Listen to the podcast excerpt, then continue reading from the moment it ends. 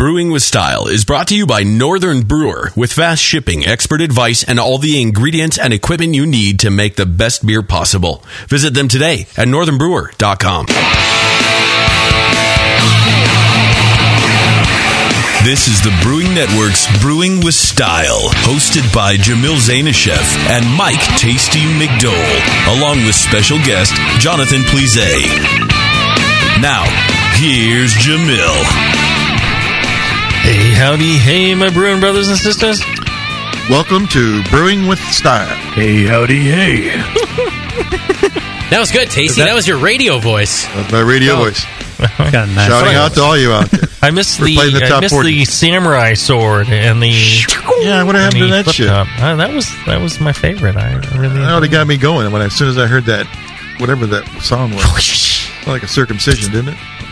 Yes, Yeah. circumcision. Yes, Mike's a brown belt. No pun very intended. much. A lot of people send me e- emails saying there was some subliminal message in those, uh, in some portions of that. Of thing. course there were. There must have Drinking. been.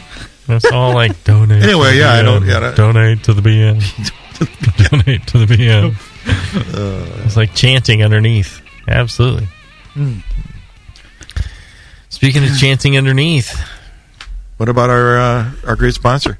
Chanting. Northern Northern Brewer. That's a great Yeah, guy. we should be chanting Northern Brewer, Northern Brewer, Northern Brewer. I'm going to get some cheerleaders in here to That help us with this next Right, week. topless cheerleaders. Uh, wow. Yeah. Well, let's see what I'm talking into. It's a beer show. yeah, there you go. No, uh, yeah, Northern Brewer, our our fantastic sponsor, fantastic. They've been sponsoring this show since John and I were sitting Since in John the was gar- in a diaper sitting in the Exactly. garage, yeah. sweating our asses off. In I was gar- an that extract stanky brewer. garage. yeah. Talk about sweaty balls. Oh yeah. Yeah. well yeah. This, uh, like I said, this place stinks like sweaty balls and green tea. Yeah. And at first, I That's- thought it was just the place that Justin kept locating the Brewing Network studio in a place that smelled like sweaty balls and green tea. No, then I realized that our it's us balls. that's making the place smell like sweaty balls and green tea. It's the radiation algae out here in the river. It's John's John's green tea shampoo. Dude, that It's stuff my- works, man. It's my sweaty balls. we're we're we're the uh, we're the uh, patient one for this. Uh, Well, all the three uh, incarnations of the studio have always had, uh, except for, I guess, the bedroom. We've always been too warm or something, right? So there was a lot of sweating going on, yes. especially in the garage. There was a lot of sweating there. Jesus. Oh yeah. Yeah, Dan was Gordon sweat, bad. sweat his ass off. I mean, my man. my balls would stick to the I remember the stupid leather seats, and Yeah. Uh, oh, it was just nasty. That's why we did morning shows. We're tired of our balls getting stuck. Right, right. Yeah, we we we would do shows at like eight in the freaking morning. Whoa. Jacked on cappuccinos times four. John would come in, hey. big coffee. Look at us now. You know, I flipped on the air conditioner during the break. Whoa. AC. We have AC here? Yep, Since when? now. it's on. it's on. It's on. Nice job, like Scott. Donkey Kong. Great. Oh Well, yeah. Brown ale. So much for the sweaty balls. Uh, it's going to smell like tea in here now. I think that Green tea. Green tea, that's right. Not Lipton. Not the Pico. Yeah. So check out our great sponsor, Northern Brewer. Uh, they got uh, you For know, instance. discounted shipping. They got a wide selection of products. Uh, you know, they got they got the the goods to brew any of the beers we're talking about on this show. Yeah, they got all the parts and all the pieces. Everything. Parts, pieces, Good place to go if you need a and the special thing. customer That, service to back it up. that's right. it's pretty important. Customer service. Oh yeah, That's everything. there you go. All right. Uh, today we're talking about American Brown Ale. Mike McDole's Holy Grail appears. I, ha- I have sort of become not the, Not I'm- sort of. I'm a fan of it, but I have I have become sort of known f- for the style. I don't know. This way. Probably because it's like a style that nobody embraced, and I happen to be the only guy left that would uh, like it. I guess You've sparked a huge trend of embracing that style, though. Well, I I'll tell you, everyone. That's not, that's not measurable, but It is on the BN. Everyone in, on the in their mother's brewing a brown ale now. They did. well, Janet's it's a great style. No, well, yeah. Well, the Janet's is just a recipe, but it's a recipe that put for a beer that's in a uh, like a what a style category. It's in a range. If it's a, it's a hoppy malty beer, right? It's not. well, a- there's no other style that's like that, and you know, and unfortunately, nobody makes a beer like it commercially. That's why when you homebrew it, you go like, "Oh my God, this is the best beer I ever made," and I get lots of correspondence that people say that. But really, what they're saying is it's better than any beer I've had before, whether they made it or they bought it.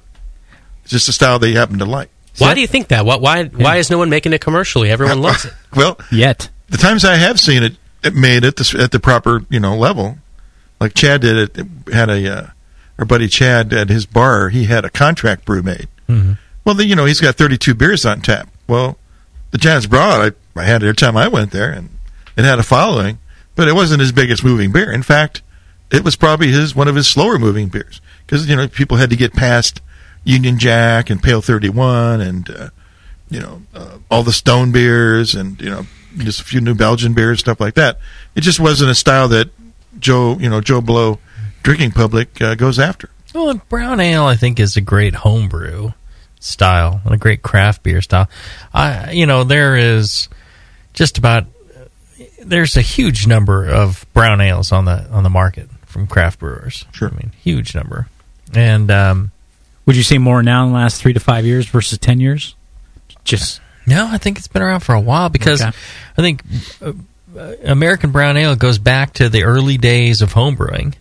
It was one of those earlier ones. I mean, you know, styles that are coming on now in the craft beer scene, you know, they're newer. They've they've been invented by homebrewers more recently, you know. And I think a lot of the craft beer industry follows what homebrewers do, and homebrewers investigate and invent, and they go, "Wow, that's fantastic!" And let me try that. Well, American Brown Ale that goes back to the very early days, the Byron Burches, the the guys out in Texas, and things like that. I mean, that's that's where it comes from.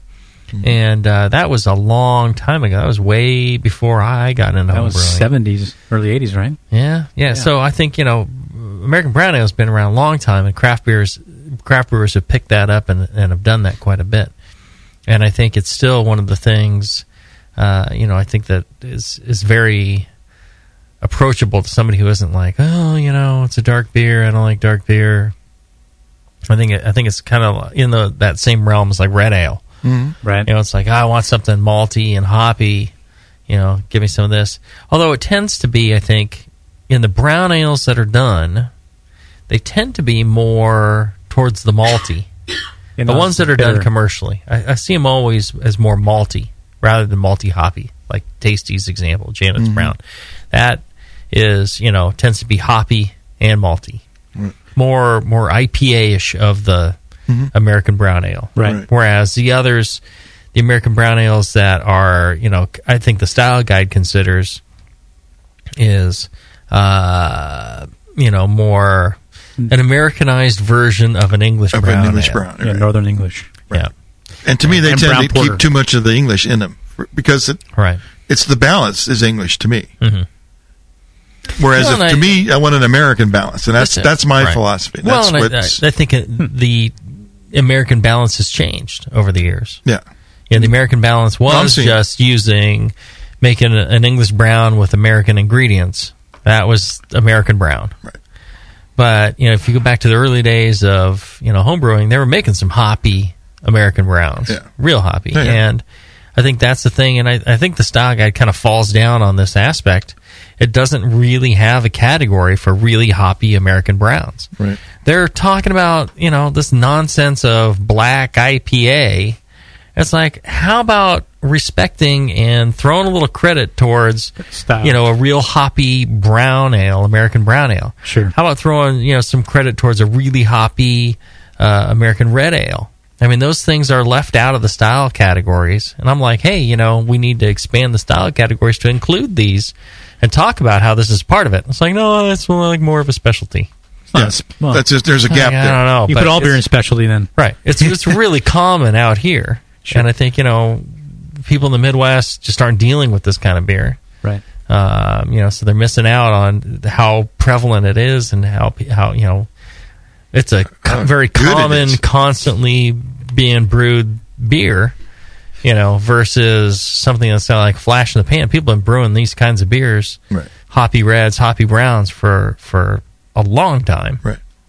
and it's not just a, a, a flash in the pan fad. It's something that a lot of breweries do. So But black IPA is part of the style guidelines. It was influenced by American No, Brown. I mean, people Not are people are people are trying to get it added, and I mean, know, you talk about a flash in the pan. and yeah, that actually is. Is it? Is Right. it not? I mean, no. because who I likes really it? don't think it's very good. Nobody does.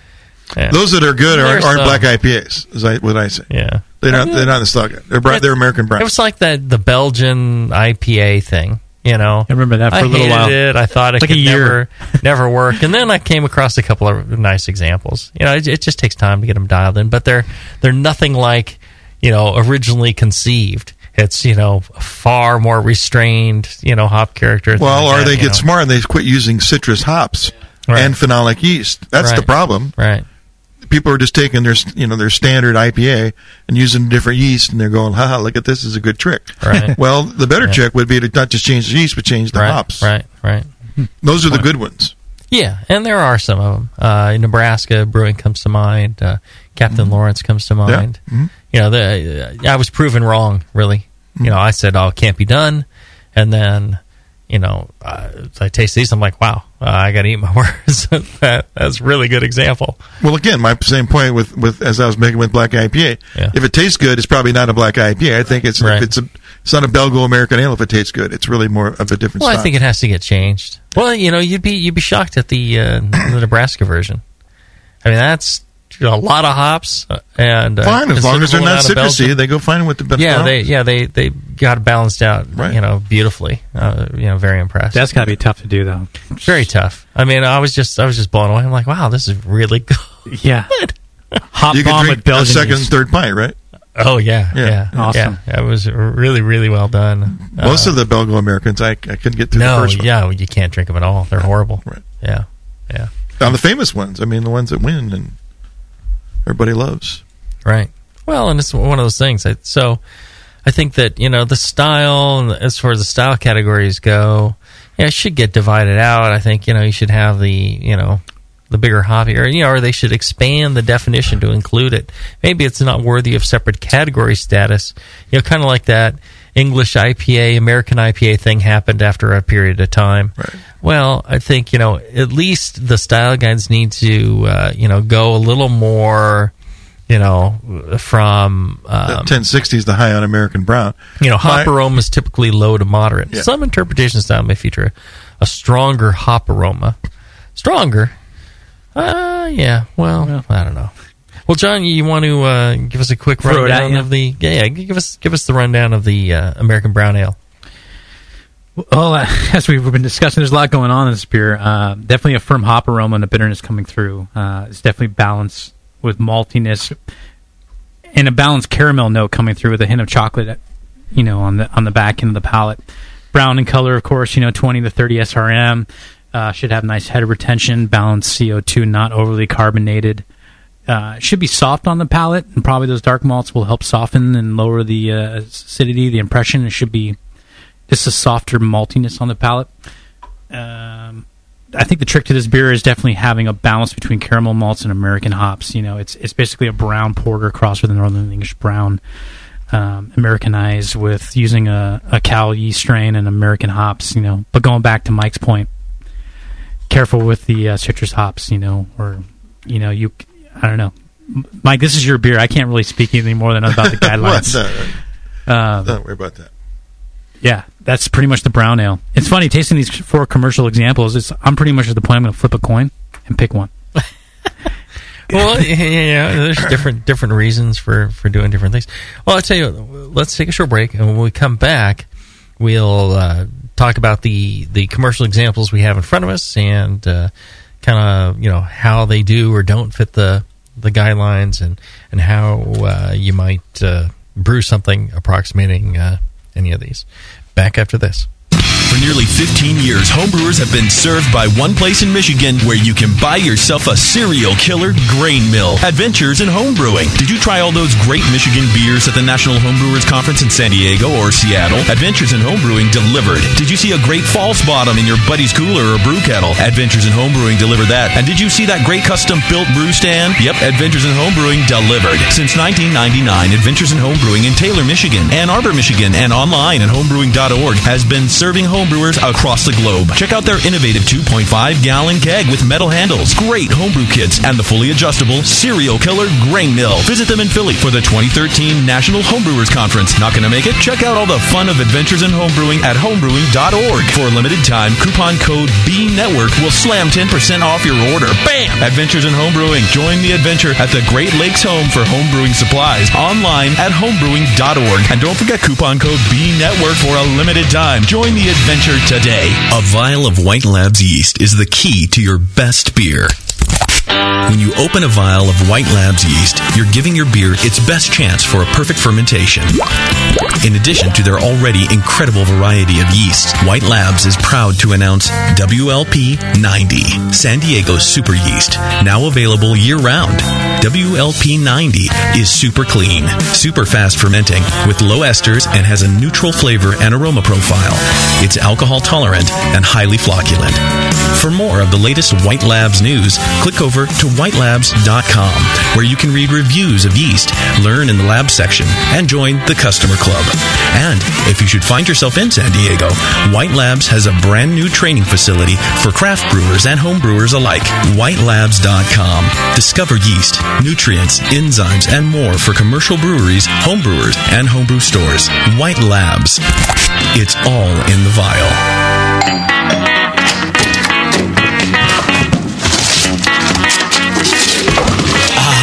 What'd you get? More brewing ingredients? Yep. You know what I love about Brewmaster's Warehouse? The six ninety nine shipping. Well, yeah, but Oh, the in store classes for beginning brewers. yeah, that's cool. But Oh, oh, the Brew Builder. Creating and saving your recipes online is awesome. no, I'm yes, but The cheese making supplies. no. Oh, the wine making supplies. Oh, the distilling equipment and liquor flavorings. All that stuff is awesome. Yes, but what I really love is that the guy who runs it is totally hot.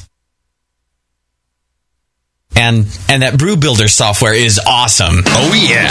Brewmaster's Warehouse brings you flat rate shipping on great equipment and ingredients to make beer, wine, cheese, and spirits at brewmasterswarehouse.com. And if you're in Georgia, stop by Brewmaster's Warehouse Monday through Saturday from 10 to 6. Visit brewmasterswarehouse.com today because it's totally hot. Oh yeah.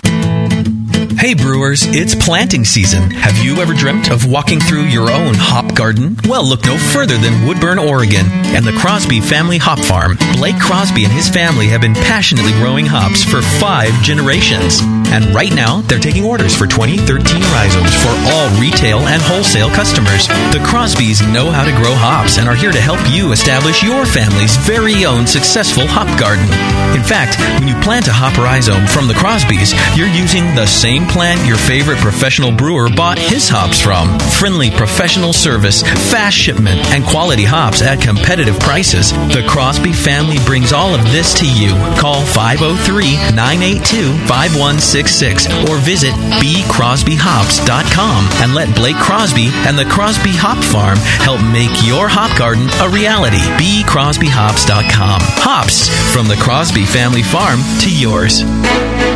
Hi, I'm Jason Harris, the proud owner here at Keystone Homebrew Supply. We're thrilled to be entering our 20th year of supplying this great industry and to show you, the Brewing Network Army, how much we appreciate your support. We're offering you 10% off your first order on our website, keystonehomebrew.com. Just use coupon code BNARMY at checkout and I'll get your order out the same day. My goal at Keystone Homebrew Supply has always been to have a complete supply of everything a brewer could want. When you place your order online or when you come into our store, it's our goal to have everything on your list and more. One aspect of KeystoneHomebrew.com that we're really excited about is the ability to fulfill customers' exact grain bills. Do you hate to wait? Keystone Homebrew Supply can get your precious yeast and hops to you within just one day if you live between Connecticut and Virginia, and within two days east of the Mississippi. KeystoneHomebrew.com. Coupon code. I'm Jason Harris, and I approve this message. Now back to Brewing with Style.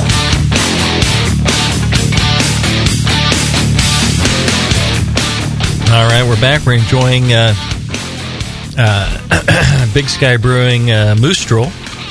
That is uh, one of the classic examples. That's uh, number three on the list. We've got uh,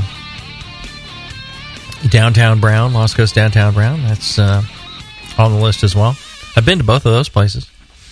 And then uh, and I've had the the beer in both of those places at the brewery. Hmm. Not to brag, but you know, Get around like a cheap whore. of- Yeah, exactly. Right. Beer get it. and I can be bought with uh, alcohol. Um, but uh, you know, I think both of these uh, are very similar to how this packaged product is very similar to how it is at the brewery. I think these are, are fairly good Good on them. uh, examples of, of what it tastes like at the brewery. And uh, the Oaktown, um, I know the the brewer there, and I've tasted it, you know, fresh off the bottling line. I think that's actually a, a good example of that one. Uh, Calicraft Brewing uh, Oaktown Brown Ale, and then uh, we have uh, Kodiak Brown Ale from uh, mm, uh, um, Midnight Sun Midnight Sun. Brewing. Sorry, I kind of had a brain fart there. Up in Alaska, I have not been to that brewery. I have been to Anchorage, and I have toured breweries there, but I don't think Midnight Sun existed when I was in Alaska. so Impressive. there you go. Um, I think that all of these exhibit, you know, the are, would be considered good examples of the style. I agree too.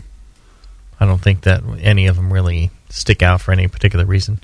But what you know, uh, Tasty, what do you identify as being part of the? You know, if we're talking about the classic examples as defined by the BJCP, what do you associate with brown American brown ale as being, you know, two style, a core element or the core element of, of making a brown ale? Right. And frankly, when I talk about it, I'm in some ways I'm talking about what I might find lacking in, in these beers. Uh, the uh, you know, think about where the American brown is. It's in the in the American ale category, right? So it's you know with the pale and the amber, uh, and it's good. it's an American ale, and I think it should be you know typically uh, brewed with you know American ingredients. There's no there's no room. You know, you can use an English yeast, but you want to make sure that it doesn't have uh, English, you know, notes, right? Well, my contention is that if you make a brown beer with an English yeast, it's going to taste English. I don't care if you ferment low or in your normal other beers. You know, you, you, you people can't tell that you're using English yeast.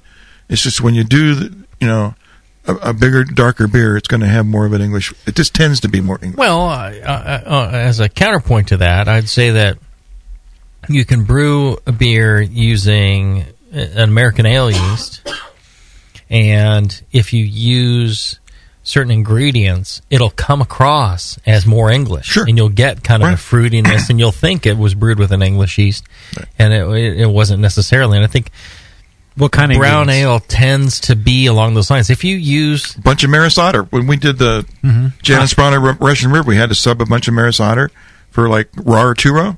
The beer went English. Well, that and if and if you use, um, you know, English crystal malts, Yeah. they have a very distinct flavor. Yeah. That you know, that's why when we were, were talking about making all these English ales earlier, you know, when we started doing this this show, John. You know, I'm like, oh, you got to use English crystal malts, and you know, yeah, you could use American ones, but it doesn't taste the same Right. and they have this unique flavor to them that really your mind says, "Oh, that's English," and you start, you know, you pick up some sort of estery kind of character from, it, and it's all just from the malt. Same thing on some of the uh, darker malts as well. Almost have a you know a fruitiness to them, a richness that you know a complexity. And I'm getting that kind of fruity complexity between two of these right now, between Moose Drool and Downtown. Uh huh. There's th- there's this lingering ester profile that kind of in the aftertaste that's coming through that I just can't make up my mind, but I like it. Right. You know, Well, and now Moose Drool, that was I think our very first can you brew it beer, It was. it was and um, Valentine's Day three That- years ago. it was. It was.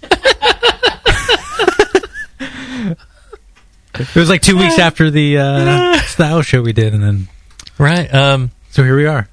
uh, but that is done with uh, an English ale yeast, Yeah. And Right. it tastes English ale. and I would I wouldn't be surprised. I don't know about Downtown Brown. I've been there, but I did not get a chance to talk to uh, a brewer or anything like that. so, I mean, that could be as well. Yeah, the downtown brown is definitely, I think, lighter, thinner, more American ale-ish. Mhm. You know, a little thinner on body, Yeah, kind of watery. Yeah. Mhm. You know, but I doesn't have the bitterness. I I think still Moose Drool has a firmer bitterness to it, an aftertaste. Well, and Moose Drool is an interesting beer because, um, it's you know I, I actually talked about this on one of the previous shows. It was one of my you got to try this uh, beer, right? Right. And you know, fresh. It's got kind of a uh, a bit of a hoppy character to it, and the the malt is a little more toast biscuit brown in the background. And if you let it age, you can actually age this beer, and it's still a great beer. Yeah. It's amazing. I mean, really nice, clean fermentation. You know, great sanitation, and so you let this age. The hops drop out a little bit. The caramel kind of comes up. Uh, you know, the bittering subsides a little bit, and you get more of a richer brown ale. Almost, you know, it becomes more English than uh, American, and it's still a great beer. It's a great beer. And this is uh, this is it seems quite fresh to me. Uh, we're getting those hops that come through. It's interesting, you know, trying to you know when you're doing a beer like this, I think when you're doing an American version, you got to have some hop character in there. If you don't have some hop character in there, then I think uh, you know it's it's too English. Yeah, it's Like- an American style, and Right. which means it's going to be at least hop balanced, if not leaning slightly towards you know, being hop forward.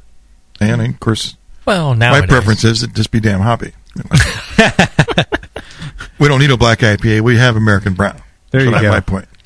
Represent. Not so no roast zone. though. You got to No use no, chocolate only. no roast zone. And then, yeah, to, to finish my point was that you know American ingredients and keep it simple. I when I you know I think there's no room for English malts and and uh, even exotic American or you know continental grains from from uh, North America. Uh, let the beer you know let the let it seem simple you know like a pale ale kind of thing where it's just a few ingredients uh, and and you know an appropriate hopping level. Let it be an American. You know, let's keep it simple. Let's not Mhm. uh, get too involved in in uh, ingredients and process kind of thing. And you know, it fits to me. It fits in better with the the pale and the amber category. If it's if it's like that. Wait a minute. Wait a minute. Wait a minute. I, I, you're saying, Stick oh, it's American. Uh, You know, don't get involved with ingredients and process. What what else do you have in brewing? Drinking? Well, drinking and enjoying, you know, the, the, the, the Don't fermentation. get, don't get involved with the ingredients No, it's and the- process. But I like his point though about using American ingredients, not English Right. ingredients. Yes. Okay. Yeah. Oh, okay. All right. So it's not Northern English Right. brown. When I made the, when I when I developed the the uh, semi famous Janet's Brown Ale, Semi. all I used was Just Great, Western. That was my only brand. Okay, Uh-huh. the base malt, crystal malt, is all Great Western. Uh-huh. and it just allowed me to like focus in on the hopping. Basically, the Right. malts weren't in the, even in play. It was more how you hop the beer, hmm and that's where I seem to derive the right combination of hops. Keep your hand away from that button, man.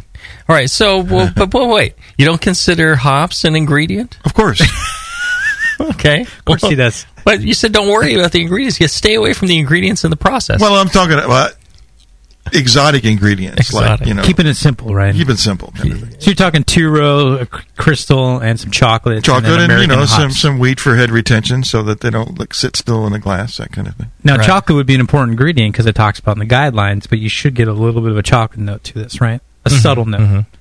I mean, don't. Well, well, I'll, I'll tell you the best malts to get you a, a chocolatey character are some of those British chocolate malts. British chocolate, yeah, right. Yeah. So now you're like American and English blending here, right? Right, right. But I, you know, I think there's a lot of times where people would not know, you know. Hmm. I think. That was a great point. Interesting. Two continents. Boom. Tastes good. It does. Tastes good, less filling. well, when I when I uh, uh, I can tell you a story about how I developed the Janet's Brown Ale. I, I had no idea what I was doing, like in the mid '90s, right? I was- Right.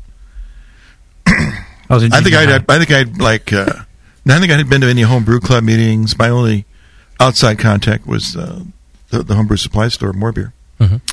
and uh, but I was trying to clone uh, commercial beer. I think it was uh, Full Sail Amber Ale. I had no idea what I was doing. I didn't even know that they were using English yeast. You overshot your color. No, so I started to like just well, it's got some dark malt, so I'll get you know ask the homebrew supply store what makes the beer dark, stuff like that. I think I knew a little bit more than that then, but not too much more. So anyway, so I start on this journey and I start adding these ingredients and I take it in and I have uh, uh, Olin uh, Schultz from uh, More Beer, the at that time uh, I guess one of the co-owners, and uh, he uh, would taste the beer for me and we'd talk about it. And he goes, "Well, you know, if you want it to be sweeter, you're gonna have to add some crystal malt, more crystal malt." So I'd add you know, what do I said, you know, some Crystal 40. So pretty soon I'm pretty much on my own. I'm like, you know, tweaking this and I'm making a batch like at least once a month, if not, you know, sometimes twice a month. Amazing amount of this brown ale. But what I do is I'd bring it into more beer on Friday nights and share it with the customers that would come in. More beer I had the earlier I'd get there. that way I'd be because they, they would drink it. I just they couldn't get there late. Other wouldn't be time to, to to get it done. Anyway, uh, and just you know through through, um, through some like and my, my of course the, the backstory is about you know my wife Janet would uh, that was her favorite beer, right? Would try the try the beer. She'd be my tester, right? Because I come in every every other Friday night. It seemed like because that would be like my finishing night, uh, and I'd she'd be watching TV or something. I'd bring it in, and you're like, oh, here's the next batch. What do you? And I'd always have a, a glass of the uh, previous batch too, because there was always some reason to change it, right? So we would drink it, and of course, you know, again, I was sort of like in a vacuum and uh, you know we go like, oh yeah, I like it's getting better, it's getting worse, or it's uh, it's not as dark as it was before. We need to add more of this or that. So anyway, that's sort of that's uh, wasn't like through any scientific or I didn't have like uh, any any good book from like Ray Daniels has in terms of how to design a beer. I was just kind of like wandering around, and I ended up basically with a recipe that's you know in some segment of of the the flavor wheel, if you will, Mm-hmm. and. Uh, people say it's a great recipe, and again, I have to say it's really it's just a piece of the wheel that you don't get to drink that often, and you miss it when you get it. You like it. It's not you can change that recipe quite a bit and make it better. I'm sure. It's just happens to come out that a lot of people learn about it. Uh, you know, through my own you know accomplishments, but the Brewing Network obviously had a lot to do with that too, and Russian River and all this other stuff. So it, it was a gradual evolution, but do you remember a time where you came in and she was Oh, yeah. like, "Oh, this is it. No, no, you no, nailed it." No, we had that moment. You did. Yeah, I think it was like a '98 or something like that. Took you three years. Yeah, I didn't know what I was doing. But Mike's beer as consistent. Jamil wasn't even in. He wasn't even involved in brewing that. So how was I going to learn know anything? And he was just scuba diving or in some He, shit. he had to wait for me. he was order- doing male Yeah. prostitution or something. Right, right. He was good at that, but he's even better at this brewing Pays beer. I bills. think. How did Jamil learn before there was a Jamil? Who'd you consult?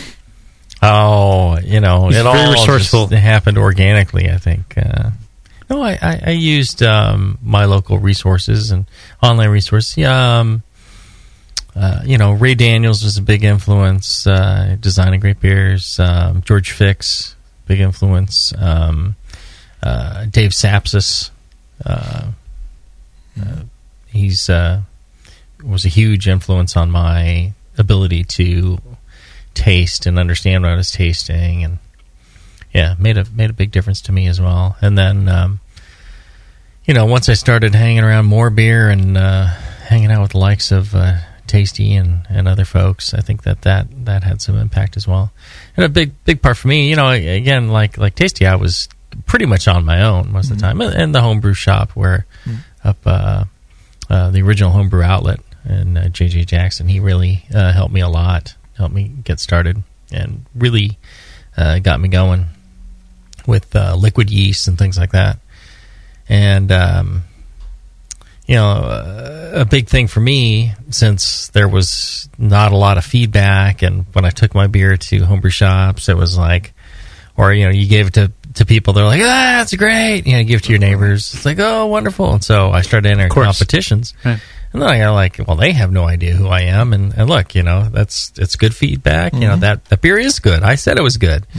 Well, that beer is crappy. See, I said it was crappy, and so oh, I didn't know it was crappy. yeah, was No, I learned you know, something. you start you started to you know that was really that was probably where I cut my teeth was you know uh, doing a lot of competition entries that really helped. I remember remember you helping my beers a lot. I we we uh, formed a little pact there where you would always give me the straight story on the beers. Right, that got right, me to right, where I wanted to be a lot quicker. right, right. I mean, it really did. Like this beer's not any good. I remember. Oh, I remember a few times you really kicked me on the balls. It's good to get kicked. But where I think it might have been like And a, I tell you how good your beer was. this. This is the beer that everybody else loved, right? And I was, and, I- you know. I, and I, you know, like it, like I get this all the time from home brewers. They have this beer and they're really proud of it and they want you to try it. And they're all like, "Yeah, yeah. What do you think? Yeah, Right. yeah, yeah. You're gonna love it. I know." And then they come back and go like, "Oh, you give me that, you know that." Thing. Yeah. It's not the quite right, you know. I Like, so always what? remember. I'm like, you know, you really want to hear the truth, right? Yeah, yeah, yeah. Well, like, yeah. exactly. Give it I'm to me like, you straight. know, Be I could just give you bullshit, but you know, Yeah, you'd be happy You really want to hear it, yeah, yeah. Yeah, that's good. Yeah, so And it's just one person's opinion, but But yeah. you're you're doing that. I, I treat everybody that, that same way now myself. I, Right. give, I give them the straight story. I I, apologize. I can't like do you that would. anymore. Can't do it. Just want to see them cry. Like it breaks their hearts. yeah. I've run across too many people that go, "Yeah, I, I really just want to hear the truth," and they No, really, no, really don't wanna They really don't. They hear the truth and like, "What? I thought the truth would be that it was so awesome." It's like, uh, sorry, it's Well, I even do like it with the commercial guys. ball, sweat, and green tea. Commercial guys don't like it either. They, I think I think if I wasn't Oh, so no. old, they'd already punched me. They- I'd be dead. They want to hear it even less. Less, yes. Yeah. They don't want to hear it, especially from a home brewer. Right, exactly. Yeah, they're like, "Oh, what the hell do you know? I have to do this for a living. They just brewed 30 barrels of it, and they're like, oh, Yeah. fuck. Well, if you need to do it for a living, maybe I'd take some advice Right. to some people that know something about beer. yeah. Oh, Hallelujah. yeah. Well, Anyways, well, and speaking of that, uh, you know, the AHA, I think, um, you know, that was also, you know, joining the AHA kind of put me in touch, you know, going to the conferences. That put me in touch with a lot of other people I met, you know, a lot of great people through the conferences and that, you know, it's such a forgiving environment. You know, everybody there is like a beer geek, so you can get totally geeky about it and, uh, you know, you, you build these bonds that, uh, you know, last a lifetime and, yeah, that's what a big part of what the AHA did for me. I, I, I'm a firm believer. If you're not an AHA member, you should you should join the AHA. Uh, you know, now we're we're getting you know the homebrew legalized in 50 states. They were a part of that. I think you know there's just a lot of little things that you know the AHA supports that are very important uh, to the homebrew community, and I think that you can be an important part by supporting the AHA. Go to the Brewing Network site. Uh, you know, sign up for the uh, to be an AHA member if you're not one already, and you can even renew through the Brewing Network site. And when you do, a small slice of that goes back to the Brewing Network, helps support the shows, and you know you're you're supporting a great organization. You get a, a great magazine, you get Zymurgy, you get the pub discount program, you get a lot of things. You get the you know the they do the the homebrewers conference, the national competition, they do uh, you know the member session, the GABF. Uh, there's just a lot of little things, and it's really a, a great resource. Uh, you know, I think and enter the competition. The pub discount program. Don't forget to mention that. Yeah. I did. Big- I did. oh, did you? Yeah, I'm sorry. yeah, yeah. Absolutely. Yeah. So uh, you know, check it out. Uh, support the AHA. I think it's a, a, a worthwhile cause. All right, uh, let's take a short break. When we come back, we'll we'll get into more of the beers and uh, you know, let's pick a, a winner Mm-hmm. early and let's let's talk about how how you, you brew something like that. Right back after this. BN Army HopTech has a great discount waiting for you. Do you often find it difficult to find specific specialty ingredients for your homebrew recipes? Well, listen to this. HopTech stocks 59 different grains to choose from, 39 varieties of pellet hops, and 8 kinds of whole leaf hops. And HopTech not only carries Wyeast and White Labs yeast for you, but also Fermentis, 04, 5, 6, 23, 33, and T58 Belgian yeast, plus Cooper's, Nottingham, and Windsor yeasts. Got your recipe ready to go? Pick up some great brew gear like new long and short sleeved shirts, games, and more. HopTech's new website is being updated every day with new items. If you don't see it, call the shop. They're open six days a week. BN Army and AHA members get a 10% discount, and active military personnel get 15% off. Visit hoptech.com today for great selection, great service, and a great discount. Hoptech.com.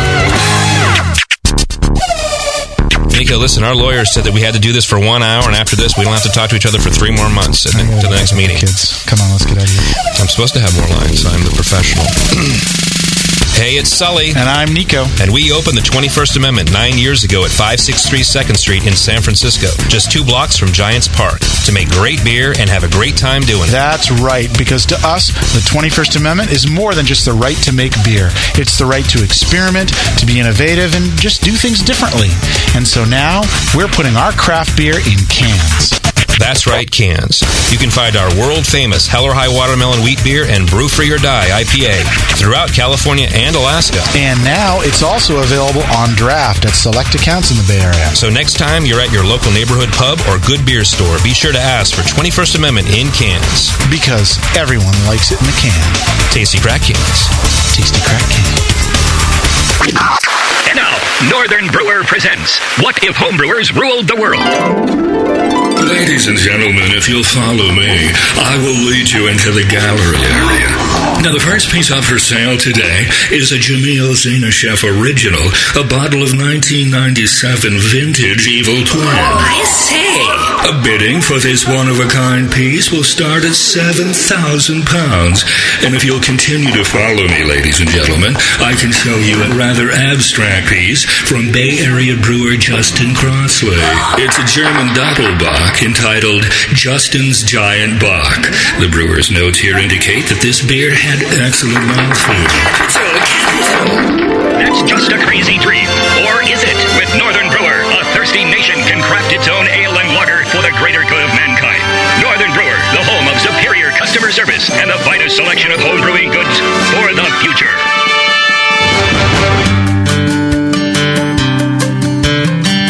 Williams Brewing is your online resource for prompt delivery of quality home brewing supplies. Since 1979, Williams Brewing has offered the finest equipment and freshest ingredients, and the best customer service in the business. Cut hours off your brewing sessions by using one of their 11 varieties of famous Williams malt extract. Their new Snaplock stainless steel camlock fittings will make connecting your pump or heat exchanger quick and easy.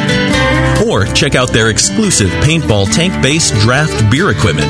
They even have their own line of precision hydrometers. Go to williamsbrewing.com to browse their vast selection.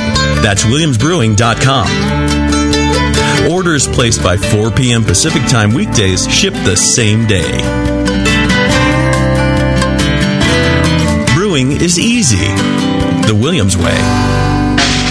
When I order a beer, I want my server to know more about it than I do. I want someone who enjoys good beer and loves helping others enjoy it too. I want someone who knows how to pour a perfect pint for any beer style. I want a Cicerone. The Cicerone certification program is creating the type of people who help you enjoy great beer. Home brewers and craft beer lovers know beer is more flavorful and complex than ever, and it takes some serious knowledge to store and serve beer right. Cicerones know beer. There are three levels in the Cicerone program Certified Beer Server, Certified Cicerone, and Master Cicerone. Cicerones are truly the sommeliers of beer. The best beer locations have a certified Cicerone on staff. Relaxed and unpretentious, Cicerones are tested on storing and serving beer, beer styles, flavor and tasting, the brewing process and ingredients, and pairing food with beer. Learn more about your next beer guide at cicerone.org. Certified Cicerone, because it takes top talent to present a perfect pint. Tonight the night. We bring the creature to life, Dr. Blickmanstein? Yes, JP Gore. Everything is perfect for my next fermented creation. My daughter, the storm is too far away. We'll never have enough power to isomerize the creature's alpha acid. yes, JP Gore, we will. For I have in my possession the Tower of Power.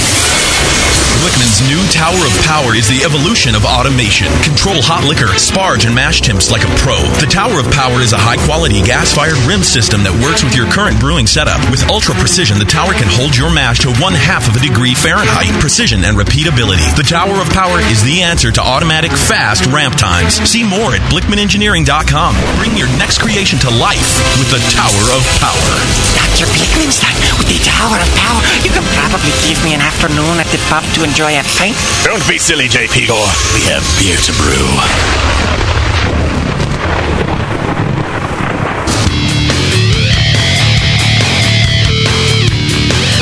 Now back to Jamil, Tasty, and Plise. It's brewing with style.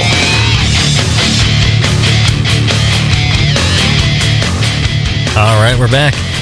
Okay, so we're we're, we're we got the Moose Drool, we got the Oaktown, we got the Downtown Brown, we got the Kodiak. Scott, what is your what's your winner? What's the one you you like the best? Well, even though you're asking me first, uh, the answer still might be tainted because you did the uh, the you got to buy this for the moose Oh. drool, and I don't know if it's coincidental that that's my favorite of these four, but it is. Oh. See, yeah, you've you've been influenced by my taint. Yeah, that's what Uh-huh. that's correct. Yeah, exactly. Who who hasn't been though? Well, yeah, that's why the, the list is, pretty short. Um, the Oaktown is a little bit too. It's too kind of bitter, and there's oak there, which is that's what they were. Obviously, it's okay. Yeah, they, they- wanted that. some oak in there, But yeah. I Right. against these other three, I don't, I didn't find it very pleasant. Mhm. Um, the Kodiak kind of has some sort of a. Um, Again, for lack of a, I just it's you know sort of a skunky thing and like a, earth a funk. Yeah, that, that doesn't seem like it should be there, Mm-hmm. and especially against these other having the other beers here uh, gives it that reference. So yeah, the Moose Drool is excellent. The Downtown Brown is a close second. Okay. Well, what do you get, John? What's your first? Uh, first, I gotta go Moose Drool. Mhm. I just think the body, the maltiness is just to my flavor. I like it. I mean, th- it's got a nice bitter aftertaste. The Downtown Brown is more American pale-ish, but brown in color, but a little too watery, light in body for me. Um, but it has a nicer ester profile than the Moose Drool, Mhm. so I kind of go between the 2 Mhm. Uh, the Kodiak, uh, not enough bitterness. It's got some too much caramel note to it, and the Oaktown had a, like a smoky hint oak flavor to it. I mean, it's good beer, but it, it's not an American brown ale to me. All right. So, Tasty, your first place. Uh, I'm going to go with the uh, Downtown Brown. It's uh, Downtown, very traditional, American, very Americanized. Uh, it could be a little maltier, but uh, Mhm. uh, I think uh, you know, give it a little more age and the hops drop out. I, I like, I'll like it'll move towards where I want it to be. Uh, to me, the Drool was just way too English. I, I Hmm. to, to me, it's just like another. Is it has an English balance or English character that I, you know, I always get that the same impression uh, I don't know. beer. I'm getting a lot of hops out of the Moose Drool. Me I, too. I, I, I, Aftertaste. I got to go first place on the Moose Drool. I think that's a, a great American brown ale. It's got a little bit of estery in the background, but I think uh, that hoppiness, that malt character, I think that's that's really the uh, you know the best of, of the the four we got.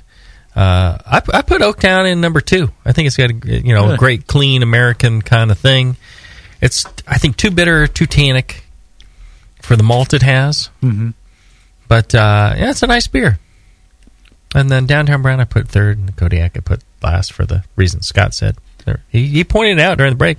With no influence, he's like, ah, there's something wrong with the Kodiak. Yeah, a little little funkadelic in there. Somebody smelled something funky, huh? I did. The thing is, it it's you know it, it stands out so much more when you have other beers against Mhm. to you know Right. to reference against. If you're drinking it by itself, you, you may not you may not think it. And you know, it's a great brewery, and they make great beers. Um, this sample we got, there's something there's something off in that. It's got a slight oxidation. Uh, they may be using some sort of like adjunct or something, like molasses or something in the beer or Yeah, something. there's yeah, there's something something. I don't know. It's different. I don't know. But uh, that's a p- point that I, I think we might make for homebrewers at home. And I recommend this to people all the time. Is a good way to see if your homebrew is clean. Is get a you know a commercial beer that's of similar style. It doesn't be exactly the same style. Mhm. And just drink them side by side. And just think about the how clean the beer is. Think about the you know how it finishes and Mhm. are there any unusual odors in, in the commercial beer Right, right, or right. yours. You know. Right. And uh, it's amazing how you can calibrate, you know, you know, back and forth, sip of one, sip of the other. Pretty soon you're going, yeah, yeah. mine, mine smells like corn or something. What's with that? You know, I think you- that's an excellent uh, excellent point. Excellent idea. Yeah. You want to talk about brewing this style, like how we make this beer? Recipes? Yeah. So um, on this uh, the American Brown, you know, uh, we did we did a clone show for Moose Drool, and it was cloned, and they gave us the recipe, and uh, pulled it off, huh? Oh yeah, yeah. That was uh, that was a good beer. I got to go back and listen to that one. Yeah. So if you want to know how to brew Moose go back in the archives. Can you brew it? I think the very first episode or one of the very first episodes was Moose Drool.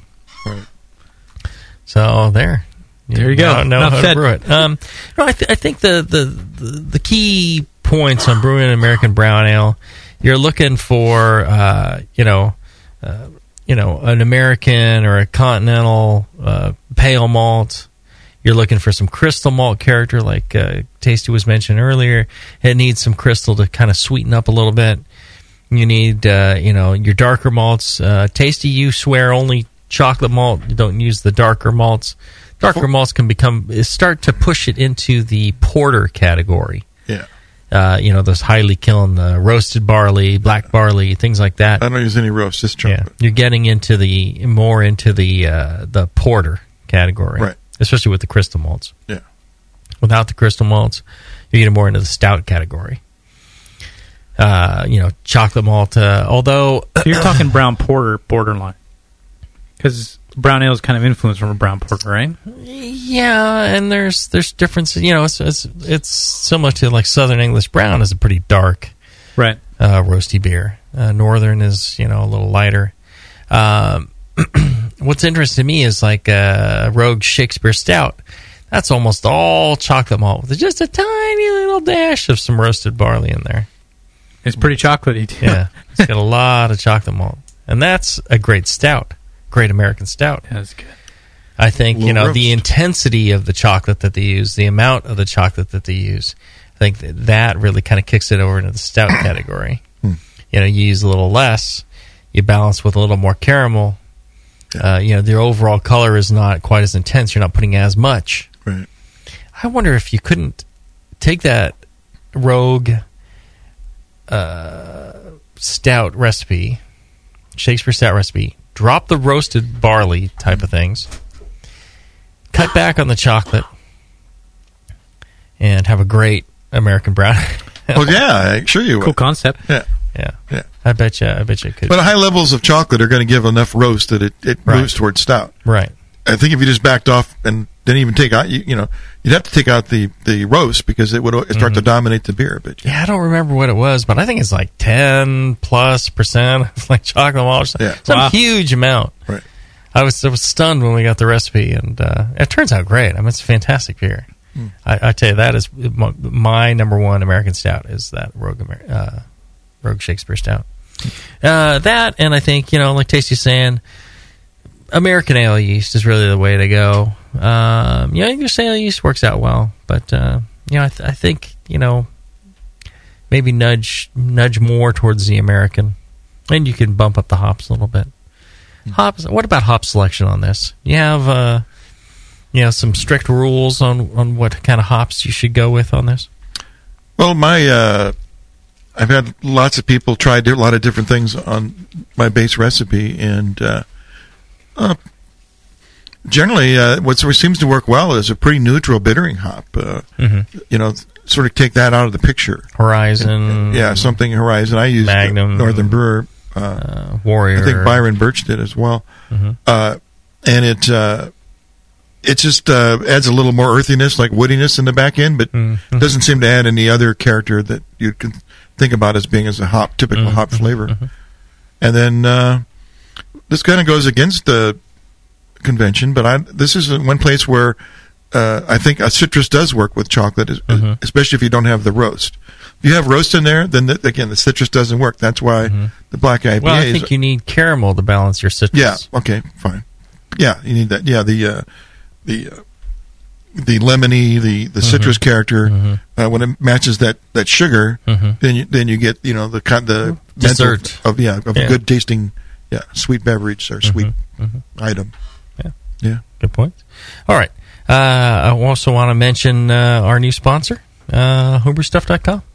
They're proud sponsors of the AHA. They've got a uh, seventy seven ninety five shipping on most domestic orders.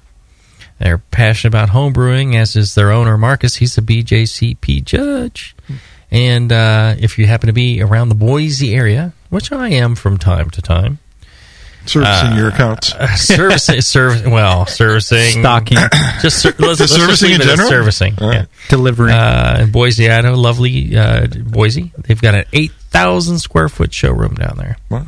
So go check, go check it out. They even have uh, you know beer on tap. It's like a like a uh, like a pub in the uh, in the homebrew shop there. Nice. That's cool. Very nice. Absolutely. That's That's very how to cool. shop.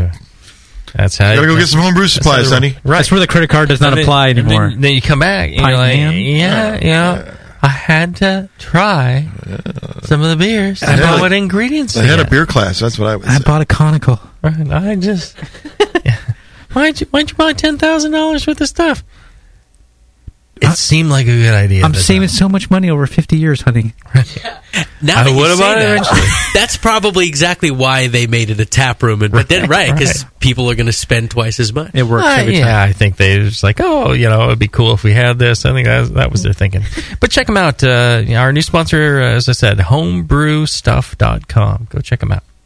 All right, let's take a short break, and when we come back, we'll wrap up with uh, a couple of questions from the chat after this. All right, BN Army, it's trivia time. What's the only homebrew shop with over 1,000 recipe kits, 4.99 shipping on orders over 100 bucks, and is also home of the Wolf Shirt? The one and only answer is Austin Homebrew Supply. For over 20 years, they've specialized in creating recipes such as the best-selling Texas Blonde Ale, Apocalypso, Hot Bomb 2.0, and Double Chocolate Stout. And they just recently unveiled their small grain kits that produce one gallon of beer. Visit austinhomebrew.com to browse their extensive catalog of equipment and ingredients. They also have mini clone recipes of your favorite commercial beers. They're the exclusive retailer of BrewVent yeast fuel as well, yeast nutrient, and the all-new bodybuilder. Follow Austin Homebrew Supply on Google Plus to participate in video hangouts on popular brewing topics. So visit austinhomebrew.com today and make sure you sign up for their weekly email with news and specials. Austin Homebrew Supply, austinhomebrew.com. Ah, Tin, huh? Getting tired of that same old handcrafted beverages day after day? Are you looking for something with more diversity than your normal beer? Fellow BN Army member Michael Fairbrother, owner of Moonlight Meadery, is reviving an entire beverage category mead. The meads at Moonlight Meadery are all handcrafted from the finest honey on the market and are perfect for any occasion, like weddings, baby showers, or. Excuse me? Mead is not your average girly drink, mister, and Moonlight Meads can be enjoyed anytime, anywhere. Football games with the guys. Yeah. Barbecues with the guys. Yeah. Operating power tools with the guys. Um, actually, sir, that's really dangerous. Good point, son. Next time you have something to celebrate or are just looking for a new tasting experience, pick up a bottle of mead from Moonlight Meadery. Now in 21 states, making over 60 varieties of mead from dry, semi sweet to sweet. Break out of that craft beer lull. Grab a bottle of Moonlight Mead. Can't find some? Then ask. No, make that demand some. Yeah! In a world where everything has been lost, What happened to the city? It's in ruins. only one man has the ancient knowledge to restore civilization. Ah, I need a drink.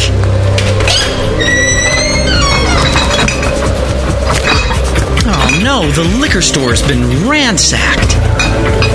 You looking for beer, stranger? Boy, all the liquor got drunk up in the first 25 minutes of the apocalypse. Wait, there's still some bottles over. Oh no, those are non-alcoholic beer. I reckon you better stick to arrowroot tea and a desperate nomadic existence like the rest of us. People, I'm a home brewer. I know how to make alcohol. Oh, it can't be done. Come with me if you want the beer. Okay, I'm gonna need some big plastic buckets. He is the chosen one. The prophecies say that he's to get us wasted. Someone start heating water. And From the creators of Northern Brewer, the people who brought you massive selection and superior customer service comes the home brewer.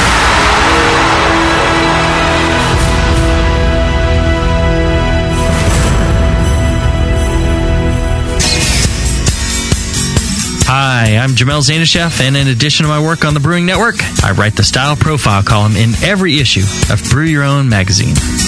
Hi, I'm Sean Paxton, and when I'm not prepping for the home brewed chef on the Brewing Network, you can find me writing articles on how to cook with your home brew for Brew Your Own magazine. Greetings, cretins. This is John Palmer, and when I'm not writing for Brew Your Own, I'm reading it. John Palmer, Sean Paxton, Jamil Zainasheff. If you love listening to them on the Brewing Network, you'll love reading their articles, tips, and recipes in the pages of Brew Your Own magazine. Join Jamil, John, and Sean eight times a year in Brew Your Own. And when you subscribe to BYO on the Brewing Network website, half of your subscription price goes right back to the BN to support great beer and food programming. So sign up for Brew Your Own magazine through the BN website today so you can listen and read your way to better homebrew. Hey, my brewing brothers and sisters. This is Jamil Zainasheff, and I want to tell you about Heretic Evil Twin. You might be familiar with my homebrew recipe, which uses massive late hopping to create a balance between the malty sweet and the hoppy bitter, along with an outrageous malt and hop character. I wanted a beer with the same bold hop and malt character, so we played around with the homebrew recipe until we were able to make a great commercial version too. We've created a beer rich in malt character, full of caramel, toast, biscuit, and an ever so subtle roast note. On top of that, we piled in an insane amount of Citra and Columbus hops at the end of the boil, as well as in dry hopping. This damn the cost approach to hopping gives Heretic's Evil Twin a great blast of citrus and tropical fruit that can't be matched by any other hop. The result is a bold, malty, hoppy, but easy drinking beer. This is our top seller, our flagship beer, and I couldn't be prouder of it. Cheers. To find Heretic beers near you, click on Find Some at Now back hereticbrewing.com. to Brewing with Style.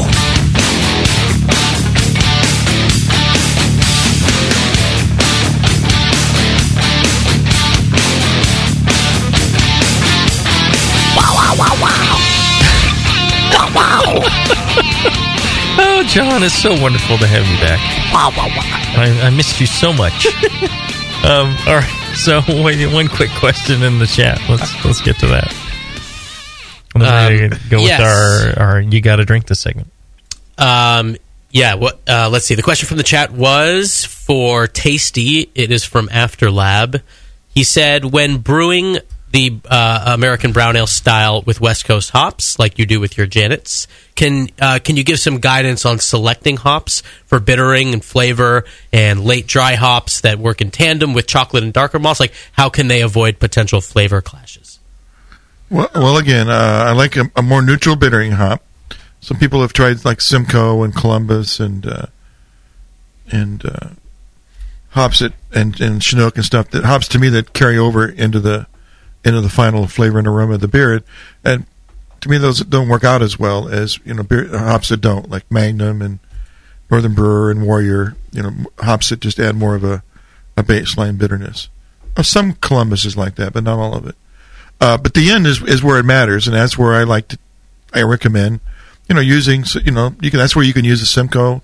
That's where you can use the Citra. That's where you can use Cascade and Centennial. Uh, you know, the, the citrusy hops. As long as you have enough crystal malt to back it up. Right. And the chocolate. That's where the it, and the chocolate really comes into play then too. It's it, that's where that's what makes to me is if you have the big chocolate backbone in the beer, Mhm. and that means that there's an extent, you know, a pretty significant amount of it. Uh, it's going to pair really well and make it more like a like a candy cookie like thing, and everybody likes candies and cookies. Well, and I think um, you know one of the things about the chocolate malt is selecting a lower Lovibond chocolate malt, like some of the British ones, Yeah. and they are more chocolatey and less acidic. And I think one of the the tricks in uh, American brown ale and balancing these things out is if you have a very acidic beer with a lot of that's why dark IP, black IPA doesn't work a lot of times because people end up with these roasty, very acidic beers with a lot of pungent, piney, resiny, citrusy hops, that's and it doesn't work. Right. If you can back off on the acidity in that roast and that biting roast, you can use more of those citrusy hops. If you're going to be more acidic and, and not have the caramel to balance and, and lower acidity, um, you know you have to be careful. But if if you have that caramel and lower acidity, then then you're you're free to, to do a lot more with the hops. I think I think that's a, a critical point that acidity, and that's why some of them work and some of them don't. Would you say you have more freedom with a lower Lovibond malt using more hops? You know what I mean? I, is that Yeah, what your point is? So you I could be, think so, with especially ch- with the American chocolate. brown ale, Right, right, I mean, you kind of want that hop influence, an American Right. hop influence. So Yeah. maybe you would go that route. Yeah, I think that's a good point. All right. So we uh, a chance to do a segment here we like to call "You Got to Drink This," And uh, I thought it was buy this. You got to buy this. You got to It's drink gonna this. change every whatever. We're, we're changing it. You got it something. You got to put this in your glass and shove it down your face. Um, Sweet. And this time, I, I opened it up to the group as a whole, and Scott took the bait and, said and took it and said, uh, "I'll I'll provide one of these." Miss, Miss, Mister, Mister Jay Z, I'll, I'll, I'll bring, I'll bring this one. Mister, what am I, a Mr. Guatemalan housekeeper? Mister Jay Z, Mister, Mister Jay Z, Mister Jay Z. More uh, pledge. like a little boy. Uh, Mister.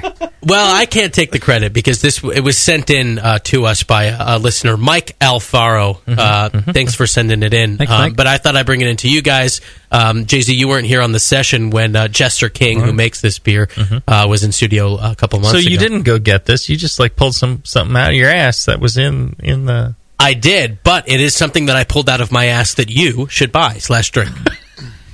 That works. Now that you've pulled it out of your ass, I'm not so sure. think he's got you on a technicality, Jay Z. Okay, all right, all right. That's how, Technicality. that's how I roll. Everyone's the IRS. I Wasn't beat 'em like he tried it in one bottle and said, "Oh, you guys got to try this." Okay, all right. This is the bottle. Everyone's had a chance to try this. I have. Yeah. Yes. Let's start with um,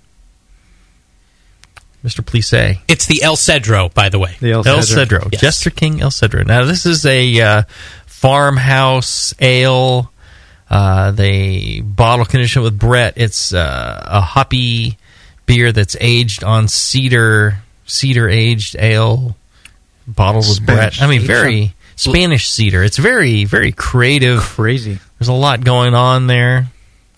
You know that cedar What do you note influenced the eucalyptus note that I got in the aromas first. Yeah, the tree like stuff. Yeah, the tree note, and then you get this that that grapefruit coming through, and then there's this acidity in the maltiness when you're drinking it, and then it's just dry, boom, gone, and then you're just all I get on the on my tongue is just grapefruit, pininess, cedar. You know, it's so mm-hmm. funky. You know, Right. It's so it's eh, very floral. It's kind of cool. You know, it's interesting. Is that is that a is that a No, uh, I would not buy this. You, you it's a no. No. Oh. okay. All right. Tasty. I would buy this beer. You'd buy this? Yeah, it's very interesting. I, it's a beer that I would bring out in a, you know, like when it's late in the party and people have been drinking IPAs for a couple hours and they're looking for a palate break. That's where I typically bring out sour beer. But this is a beer I'd bring out ahead of that. It's it's uh, it's got a you know really unique character. It's really a pH changer in your mouth. Uh, yeah, it's like a it's like a biting into a grapefruit, uh, probably from the outside in. Like you're, it tastes a lot like the zest. Uh, it's got a really strong The- the- grapefruit. the pith. Yeah, yeah, Quite exactly. bitter. Uh, The cedar bitter. it's, it's really uh, to me, you know, it's well made, well conceived. I think a lot of the bitterness is coming from the from the wood. Is that possible? Yeah, it's Tannin. tannins, tannin. tannins kind of thing. Like it's uh, because it's like a hop I can't I don't recognize. Right. But it's so uh, it's so uh, what early in the in the taste that I think it's it's more the wood than the than the bittering hops. It's I was going to say it's so spring fresh. Spring fresh, yeah. like out of the Yeah. bathroom, you know, Yeah, you can put this under your arms. I- It's, it's a sort of uh, or on your wife. it's like a bathroom product of some sort. Can't quite place which one it would work well as, but Well, right, right. Okay, okay. Yeah. So you you you- you're a yes. We got one no. I would uh, yes. I would buy this and have it around for. Uh, I'll tell you, right you know, the bold statement was yes. He's going out on a limb or, or a no. I mean, it's too easy to say yes. Oh, it's too easy to Too say easy. yes. I don't know. I you know there is a lot going on in this beer. I mean, it's got the cedar, it's got that grapefruit, it's got that pithy thing going on, it's got bitterness, it's got uh, the Brett, it's got the funk, it's got the got so much. It seems like it's well made. Mm-hmm. I'll give it that. I think uh, you know that that's a well made beer, but I'm not convinced that the recipe is really 100 percent dialed in at this point. Because I could not drink a pint of this. well, this isn't a beer I wouldn't serve by the pint. This is beer I put this in a Put a ten little ounce tulip. Well, and that that kind of puts me to say, and on to the next beer. Not you know, I think it's a beer you should taste because it's very interesting, very complex. There's a lot going on. There's, you know, the cedar thing. I mean, you really pick that up. There's a lot of bold, complex flavors. but I'm not sure you should go out and you know be buying a case of it because I don't know that you would drink that much of it. I wouldn't. No, I, I know what you're saying. But I'm glad I got a chance to try it. And I, again, I think it's really well made. You know, for my taste, I would you know adjust some of the things. Back off on the cedar. Yeah, it's, It's, just pretty like intense. chewing on my teeth right now, and I've been like, It's pretty intense. You know, tannin is such an influential f- flavor on Right, beer. right. It's just like and it lingers. Yeah, yeah, yeah. The first uh, when I first we first tasted it, it was so uh, aromatic, so uh, flowery, Right, right. so like not like artificial uh, flowery kind of smell to it. But, but now it seems to be backing off. Uh, Yeah, it's so as they're used to it. spicy. You know, it was that that really intense, like a cedar closet thing, but even more so. And then the grapefruit, and so I don't know. I, th- I think um, like a hope chest. You know, like yeah, yeah, foot, at the foot where you're like licking a hope chest, like licking a hope chest. Yeah, but again, you, you can tell it's really well made. it is well made. You know, it's and it's, you know it's well fermented. You know, it, it, it there's no flabby, unfermented malt. It's not oxidized. I mean, this is a well-made beer. It's a good headstand. Just uh, a little, a little too intense in in too many directions for me. I think. So again, I think everybody should taste it, but I'm not sure everybody should go out and. I mean, buy a Uh, yeah, I don't buy a case. I buy, like, yeah, buy when a I say I buy it, to it share I- with the homebrew club. Exactly. Uh, so everybody gets a chance to taste such an interesting and creative product. Right. But uh, you know, I wouldn't be buying two, three bottles to you know slam one down that. So what we're basically saying to Scott is, "Fuck you. We don't want." Can you? do Well, that's well, a fail. I, I, I you should try this. What was the name of that segment? There's some Right. shitty beer that uh, Here, have you, this. You should never buy again. well, yeah. Next time when we have the here, have this uh, segment, uh, we'll, we'll fire you up. No, I, I would buy it, and I am on your side. Thank I you, thank you for. I uh, All right, so we got a 50-50. We got a split room, and and maybe maybe it's a, a 60-40 because I would I would say you should buy it. And have it sitting around. It'd be the right occasion. I wouldn't buy a Yeah, case for right. yeah, yeah, Yeah. for once a month. No, Well, we want we want something where people should buy it, and they'll chug a bunch of it down, and they'll want to go buy more.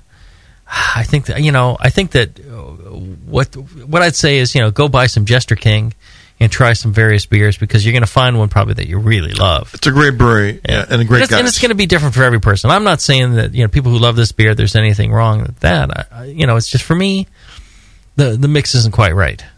But I can imagine there's people who just adore this I- beer. I can see that yeah. So that's that's the thing. I think you just got the wrong crowd here in this this, this studio. We're all just Thank you, cretins. whoever We- sent in the beer. Really, That's we great. really don't know what the hell we're Give me doing. an IPA. We really don't know. Yeah, give us.